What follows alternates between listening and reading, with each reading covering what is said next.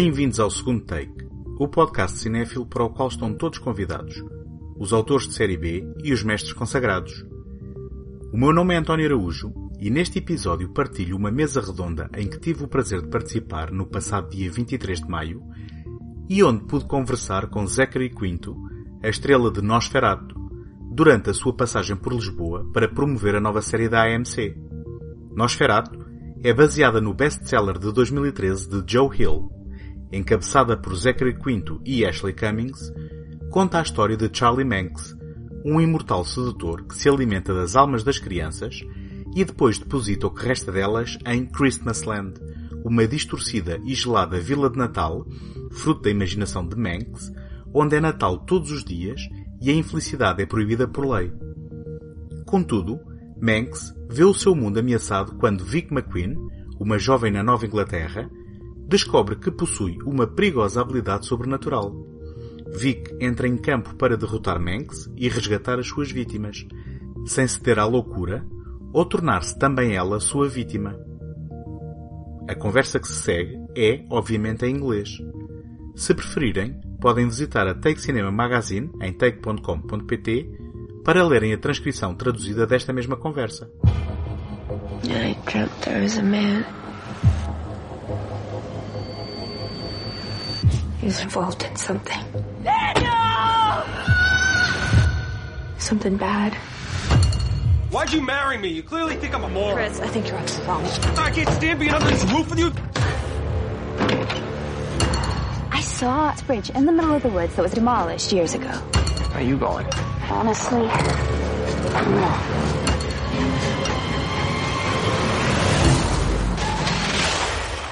Vic McQueen? I need to take children to live in eternity in Christmas land. I'll do anything, Mr. Manx. The girl who finds lost things can find lost children. Don't you see you've been chosen? Vic McQueen might threaten Christmas land, but no one has ever been able to enter except me. I'm the only one with the power to stop him. And I'm gonna burn Christmas Land to the ground. What's happening to me? She can't be far. Bad people ought to be punished. There's a nice list and a naughty list. And she's not on my naughty list. Um, yeah, I like good horror movies. I mean, I, I like good movies. You know what I mean? So again, I don't. If it's a good horror movie, then it's a good movie to me, and I'm interested in it. You know, I'm not like a fanatic of horror. Uh, I don't see everything that that there is out there, but um, one of my favorite horror movies is actually uh, a little seen film by Brad Anderson called Session Nine. Uh, which is really, really, really scary and great and well done and uh, pretty remarkable. That's probably my favorite. Um, and then, yeah, like classic films, um, Poltergeist, I remember watching as a kid and being really terrified of, of that movie. Um, uh, Haunting of Hill House, which is a, a series, but also I thought really well done and really well made and, uh, and, and scary in its own right. So if it's good, like, uh, Hereditary, I thought was really twisted and dark in a, in a, in an unexpected way, and I, I really like that. Um, yeah, I mean, if it's good, it's good, you know, and, uh, and I'm into good stories, so those are a few of the ones that I like. Did, did you, I I don't know if you agree, but uh, Manx is like a, a twisted blend of Santa Claus and, and Dracula. Oh, okay. Um, sure. did, did you did you get your inspiration from existing um, figures in, in the horror mythology, or did you uh, go f- from scratch? I mean, I really got my, my inspiration from the book. You know, the great thing about doing a, a project like this is that there is um, a wealth of source material. Joe Hill wrote an incredible novel, actually really compelling and um, absorbing, interesting book uh, in which the characters are really fully explored and um, complex and well drawn. And there's also a companion piece called The Wraith, which is a graphic novel that he co-wrote, which is all about Charlie Manx and the car and his history and how he became who he is. And I didn't really need to look any further than that to get a source of inspiration for who this character was and a sense of how to bring him to life. So you knew the source material previously? No, I read the scripts first. I, I was uh, sent six scripts to read, and uh, that's what I used to decide to sign on to the show. And then I read the book uh, after that, after I agreed to do the show, and, uh, and read the book a number of times and carried it throughout the season to refer to, and um, it was a part of my my journey through the season of the show. And the cool thing about the book is that there were really points along the way at which I couldn't remember like where the book ended and the show began. Like what was that? Was that was that moment from the book or was that moment from the show? Uh, so they're very closely related in that way, and, um, and, and I think Jami did a really great job of honoring Joe's vision for the for the story and bringing it to life. I think Joe was really. I, I think he. Um, I think he was excited to have the story adapted, and I think he was really supportive of the process. I don't think he. Uh, I think once once the decision was made, and once he signed off on the decision to turn the show and to turn the book into a television show, I think he was really on board with Jami's vision for it. I think he trusted her, and I think he supported her um, in every way he could. He wasn't really that involved on a regular basis. I know that he was reading scripts. I know he was like you know looking at edits of the show as it came together. I think he's, you know, he's an executive producer on the show, so I think he's invested in the stories, but he, he didn't really make himself a very demonstrative presence on the set. I think the interesting thing about Charlie is that he doesn't see himself as a villain. He believes that what he's doing is um, in the best interest of these kids, and uh, and I think that's what makes him so twisted and also so interesting. Is you know, he's operating from a place of his own source of trauma around neglect and abandonment and abuse as a child. And I think he genuinely believes that he's offering these kids a better alternative to the lives that they're living with their parents. And, uh, and that's so fucked up, but I think it's also really kind of compelling and, um, and, and interesting. Yeah, it's definitely a deviation from the archetype. I mean, he doesn't, he's not bloodthirsty. He, he looks for, validation, power, and sustenance outside of himself the way other vampires do, but he, he, he achieves it in a different way. I think the car has a lot to do with that. His relationship with the car makes it a little bit of a variation on a theme. Charlie is an extension of the car, and the car is an extension of Charlie. They're sort of energetically tied, and um, and they are manifestations of one another in a way. Um, but I do find it interesting that those themes run through the lineage of storytelling that is Stephen King's um, and uh, and I think Joe honors that lineage so beautifully, but also takes it in his own powerful directions and has a very unique voice, more so than you might expect the son of such an iconic, legendary author to have. Um, it's like he brings his father with him, um, but he doesn't hold his hand. Yeah. You know, he's like he's really his own voice and his own talent, and uh, I have a lot of respect for that. Actually. For me, it's about understanding what makes him a monster, you know, and really, um, as an actor, coming to the experience with some uh, degree of compassion for that. Uh, I think you have to be able to do that with any character you're playing, and even the most reprehensible, monstrous, evil characters. You have to understand why they are that way. And uh, in Charlie's case, I think if you trace back the origins of that evil, you arrive at a point of unresolved childhood trauma. And I think that's often the case for monsters in this world. And, and so understanding who he was before that, uh, what happened to make him the way he is, is, is the kind of little window, even though it might be tiny, that I can open up and climb through into the character. There's a lot of physical preparation. Um, designing the the aesthetic of the character was really important. So uh, we were lucky enough to get Joel Harlow, who's an Academy Award winning special effects makeup designer, who I've had the pleasure of working with before. Um, and when I accepted the job, I said to Kari and to Jami. Uh, you know, we have to get somebody who's sort of the top of the top to, to design this look because if it doesn't work, like the show doesn't work.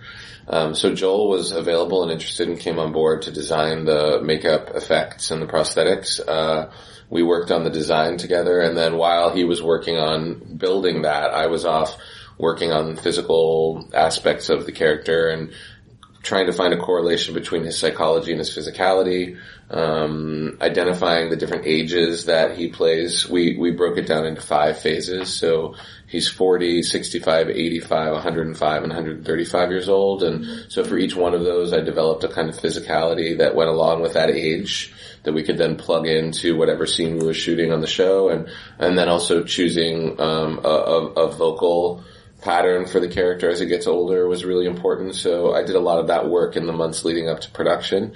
Uh, and then by the time we got shooting, you know, that stuff was already in place and we had kind of arrived at what the character would look like as well. So it was a combination and a collaboration that we all entered into together. It's a great company of actors. Um, a lot of really, um, yeah, a lot of generous, talented people came together to work on the show. I spent the majority of my time with Darri Olafsson, who plays Bing Partridge, and uh, can't say enough about what a great guy he is. He's a really, really talented actor, really generous, really thoughtful, really kind.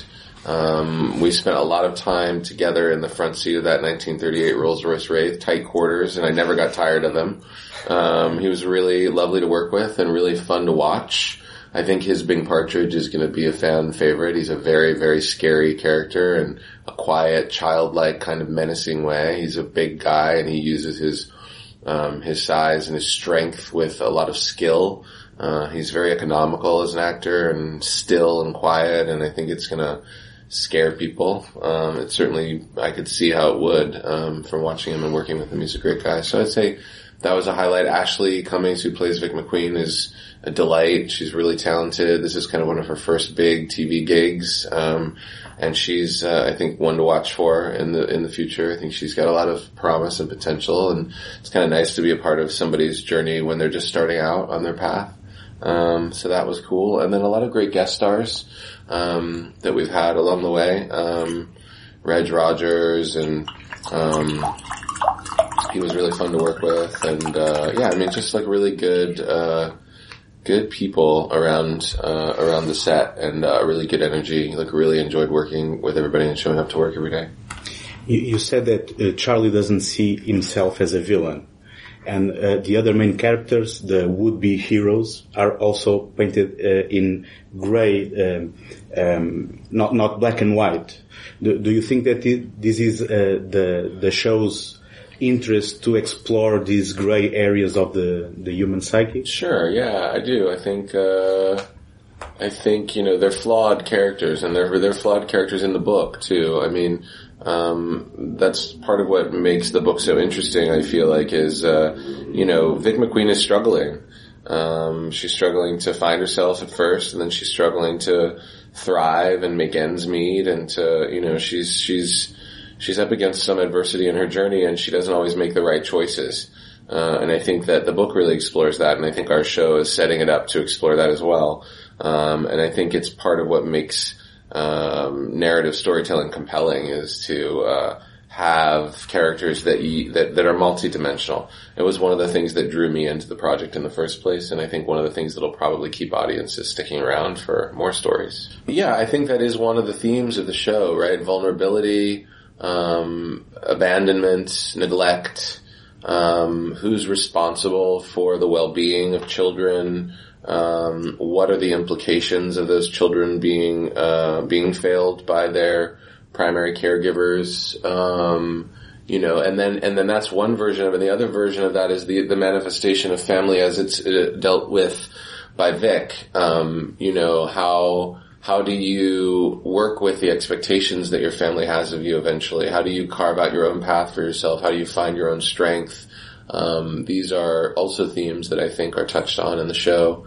Um, and so there, it, it functions on a lot of levels.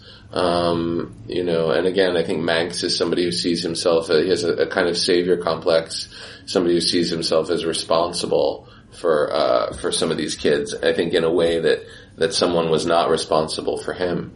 Um, and that's how he justifies what he does um, without seeing the other side of it. Uh, what, what would you say is the main difference between working on television and, and movies or the way you approach it? Yeah, I don't really think there is much of a difference, to be honest with you. I mean, working on film is one skill set, working in the theater is another skill set. I think they're very different between theater and film and TV, but I think film and TV are similar. You know, you're working you're working in a much smaller medium. Um, I think the the process of working in television and film is about capturing a moment um, that will never exist again, but will always exist in that in that medium. Do you know what I mean? It's mm-hmm. about capturing something that's fleeting. It's about instinct, impulse, Um, it's about freedom. It's about um, it's about specificity. It's about drawing people in, um, magnetizing people to the story rather than projecting the story out like it is in theater. Um, so I don't really see vast differences between television and film. The process to me, uh, very similar. There's different pressure that comes with playing a role like Spock, which is the expectation. Um, people's association with that role and the actor who originated the role, Leonard Nimoy, um, was the biggest challenge of that experience. Um, and and that was a big challenge because Spock's one of the most recognizable fictional characters on the planet. So that was a big uh, a, a, big uh, big shoes to fill and a big expectation to step into. Um, and this is different. I mean, this is this was challenging on a on a on a different level in terms of building a character and um, and really creating um, a, a person or a creature who's far away from who I am in my real life and doing it in a believable and authentic way. That was the challenge here. Um, making sure that I could occupy the age of this character and do it in a way that like audiences can buy and uh, and are interested in. And you know, for the fans of the book, making sure that we're honoring the story and uh, and Joe's twisted imagination. But I think um, I think I would say it was challenging in in different ways but that that I, I, think the the the journey of stepping into Spock is probably the biggest challenge that I've had so far as an actor, and um, and and there was the most riding on that. This has the freedom of being uh, at least an original show, right? It's it's something that we're that we're sharing with people for the first time, and so I think that takes a little bit of the pressure off. But but my concern was really honoring the book and honoring the character that Joe created, and making sure that I'm bringing that literary figure to life in a way that is um, reflective of the story Joe wants to tell. I think every character we play is informed by the characters we played before. Uh, as actors, I think that's just part of the process, and uh, I think our experience is cumulative, creatively and professionally. So not consciously. I didn't, you know, didn't, I didn't build this character around any other characters that I've already played. But I think that, you know, the fact that I've played some archetypal villains in my journey, um, make it a kind of touchstone to come back to and, uh, and I don't think that would be the case if I hadn't played those, those roles previously. I like to play characters that are interesting and dynamic and complex. I don't really, I don't really seek out villains more than I seek out any other roles. I mean, I've played a lot of different stuff in my career, and um, and as I said, like I think this is kind of a touchstone for me to come back to something that people like to see me do, and I feel like Manx represents a kind of bookend for me. That Sylar began a journey that I continued with Thredson, and now I'm sort of completing with Manx. To me, it feels really organic, right? I don't really expect that I'll, I'll seek out an opportunity like this anytime in the near future. I think I want to go off and explore other territory now, but I think sometimes the best way to do that is to return to the things that are familiar and that people are mm-hmm. familiar with. Sometimes the thing that you're first known for is the thing that you're best known for. And so I've rode that, I've, I've, I've allowed that to evolve in, in my journey. Um, but now I think I'm ready to, to put it to rest a little bit. But I enjoyed the experience, but, uh, I didn't seek it out. Well, I'm here finishing this press tour, and then I start a movie in about a month, um, and then uh, after that, we'll see what happens with this show. If the show does well, and maybe we'll go back and do more episodes of this show, and if not, then I have a bunch of other projects in development. I also have a production company, so I develop projects in film and television, and um, I'm really looking for another uh, opportunity to be back on stage. Um, so I think one or all of those things will happen in the next six months to a year, um, and uh, and and we'll see how the road unfolds. But in the in the summer, I'm doing a film um, in in Los Angeles, so I'm getting ready to do that. It's called The Boys in the Band. It's a, a film adaptation of a play I did on Broadway last summer, uh, and we're making it for Netflix. So we start filming in July. I think I'm ready at this point, moving forward, to be a little bit more involved with stories that are kind of grounded and based in reality after after I'm done with Nosferatu. That's sort of my plan, you know, was to come in and have an experience here that um, would be a springboard into other experiences. To use this as an opportunity to segue into other kinds of storytelling.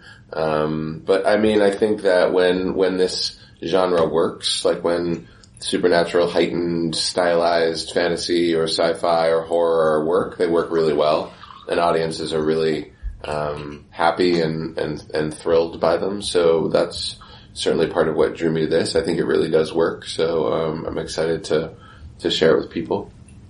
Uh, about your production company, Mm-hmm. what types of projects attract you to produce, and do you ever want to direct, or Mm. do you have your that wish? Yeah, I would love to direct. Uh, I have to find the right story. I haven't done it yet, so I need to kind of figure out my best path into that experience, whether it's a short film or a feature that I really believe in or um, an episode of Nosferatu, who knows. But uh, I feel interested in that, open to that. Uh, and my production company is really driven by intelligent material that's somehow socially relevant. I love to support first time filmmakers. Um, but we have a really wide ranging, um, slate of projects, both in film and in television. Um, you know, some, uh, yeah, I mean, without giving you sort of a, a pitch of my, of my company, I feel like we have some genre pieces. We have some historical biopics. I'm adapting a novel into a TV series. I have a half hour comedy TV show. I mean, I have a bunch of stuff that I'm working on. It's just a matter of what goes first, you know, that'll kind of I think, give more shape to my company moving forward and, uh, and establish the direction that we're going in. But we're developing a lot of stuff and I'm always looking for new material. Thank you. Yeah, thank you very much. Thank you. Are we Obrigado. leaving? Encontramos-nos na próxima semana. Até lá, boas fitas.